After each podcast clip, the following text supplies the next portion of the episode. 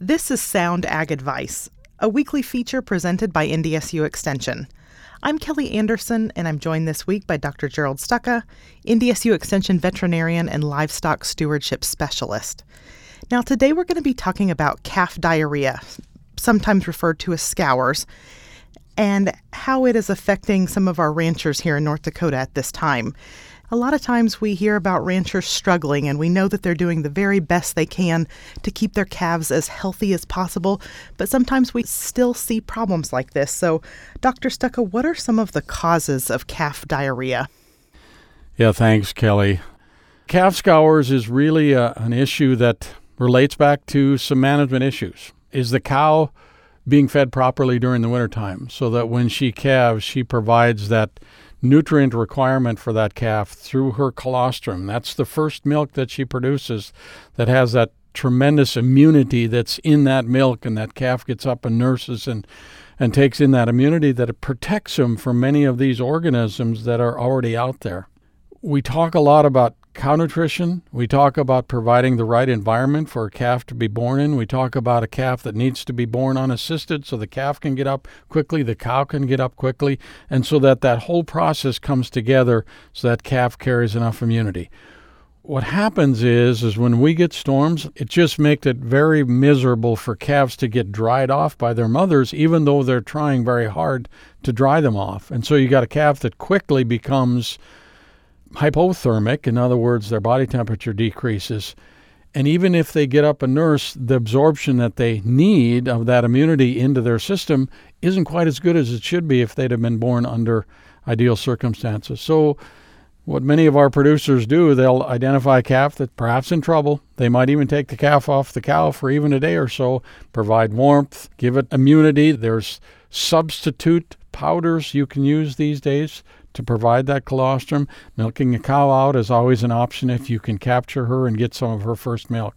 So that's really where this starts. The organisms are kind of already there already.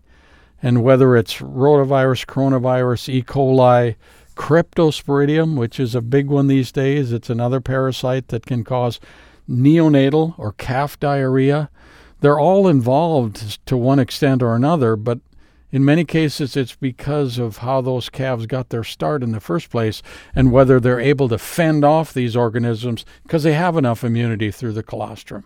That's what brings all of this together. And so I don't want this to sound like it's just an infectious disease because there's many issues that relate to whether a calf gets diarrhea or not.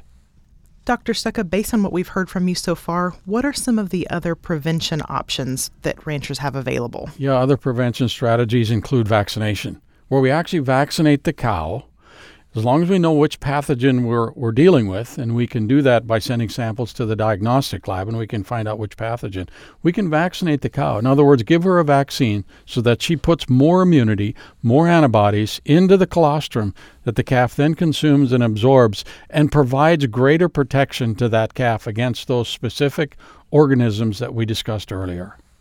And finally, what are some of the things that we should think about related to treatment of scours? Yeah, when we talk about calf diarrhea and they get diarrhea at a young age, what they lose mostly with calf diarrhea is fluids. So they're actually dehydrated. So if you think about, let's just take a 100 pound calf, for example, at 10% dehydrated, which is pretty dehydrated, he's lost 10 pounds of fluids. We got to put back that amount of fluids into the system with electrolytes so that he's balanced once again. And you got to make sure that he's continued to be given fluids so he can maintain himself. Antibiotic therapy is always a controversial issue, and they may or may not need antibiotics at all. And that's where you need to visit with your veterinarian about using any antibiotics in calf diarrhea. Is there any transfer to humans some of these organisms, like Cryptosporidia, for example, can infect human beings. So always be careful when you're treating calf scours. Make sure you wash your hands. Make sure you're wearing some type of rubberized gloves to handle these calves.